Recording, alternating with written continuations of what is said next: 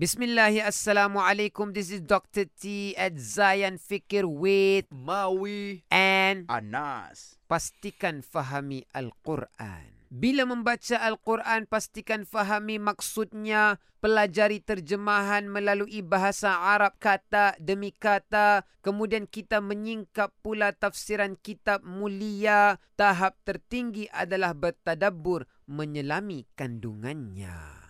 Allah yang Maha Esa bertanya kenapa kamu tidak tadabbur? Tadabbur lafaz-lafaz mulia biar jelas dan tidak kabur. Al-Quran kitab yang benar, maka setiap lafaznya teratur. Bila sudah fahami makna tersirat, pasti kita sentiasa akur. Tadabbur bermaksud memahami pengajaran setiap ayat, perjelaskan tujuan dan hikmah di sebalik maut dan hayat. Lihat dengan kacamata dan perspektif tinggi, jangan gayat. Barulah Al-Quran akan menjadi amalan dunia dan bekalan akhirat. Masya Allah akhirat.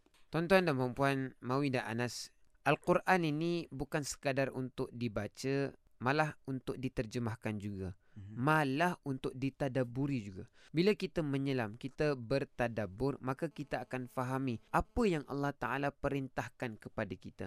Bila perintah Allah Ta'ala jelas, amalan harian kita jelas. Bila amalan harian kita jelas, perjalanan kita di dunia hingga ke akhirat juga jelas. Maka para uh, kawan-kawan yang mendengar, jangan lupa untuk terjemah Al-Quran dan juga tadabbur akan Al-Quran. Wassalamualaikum.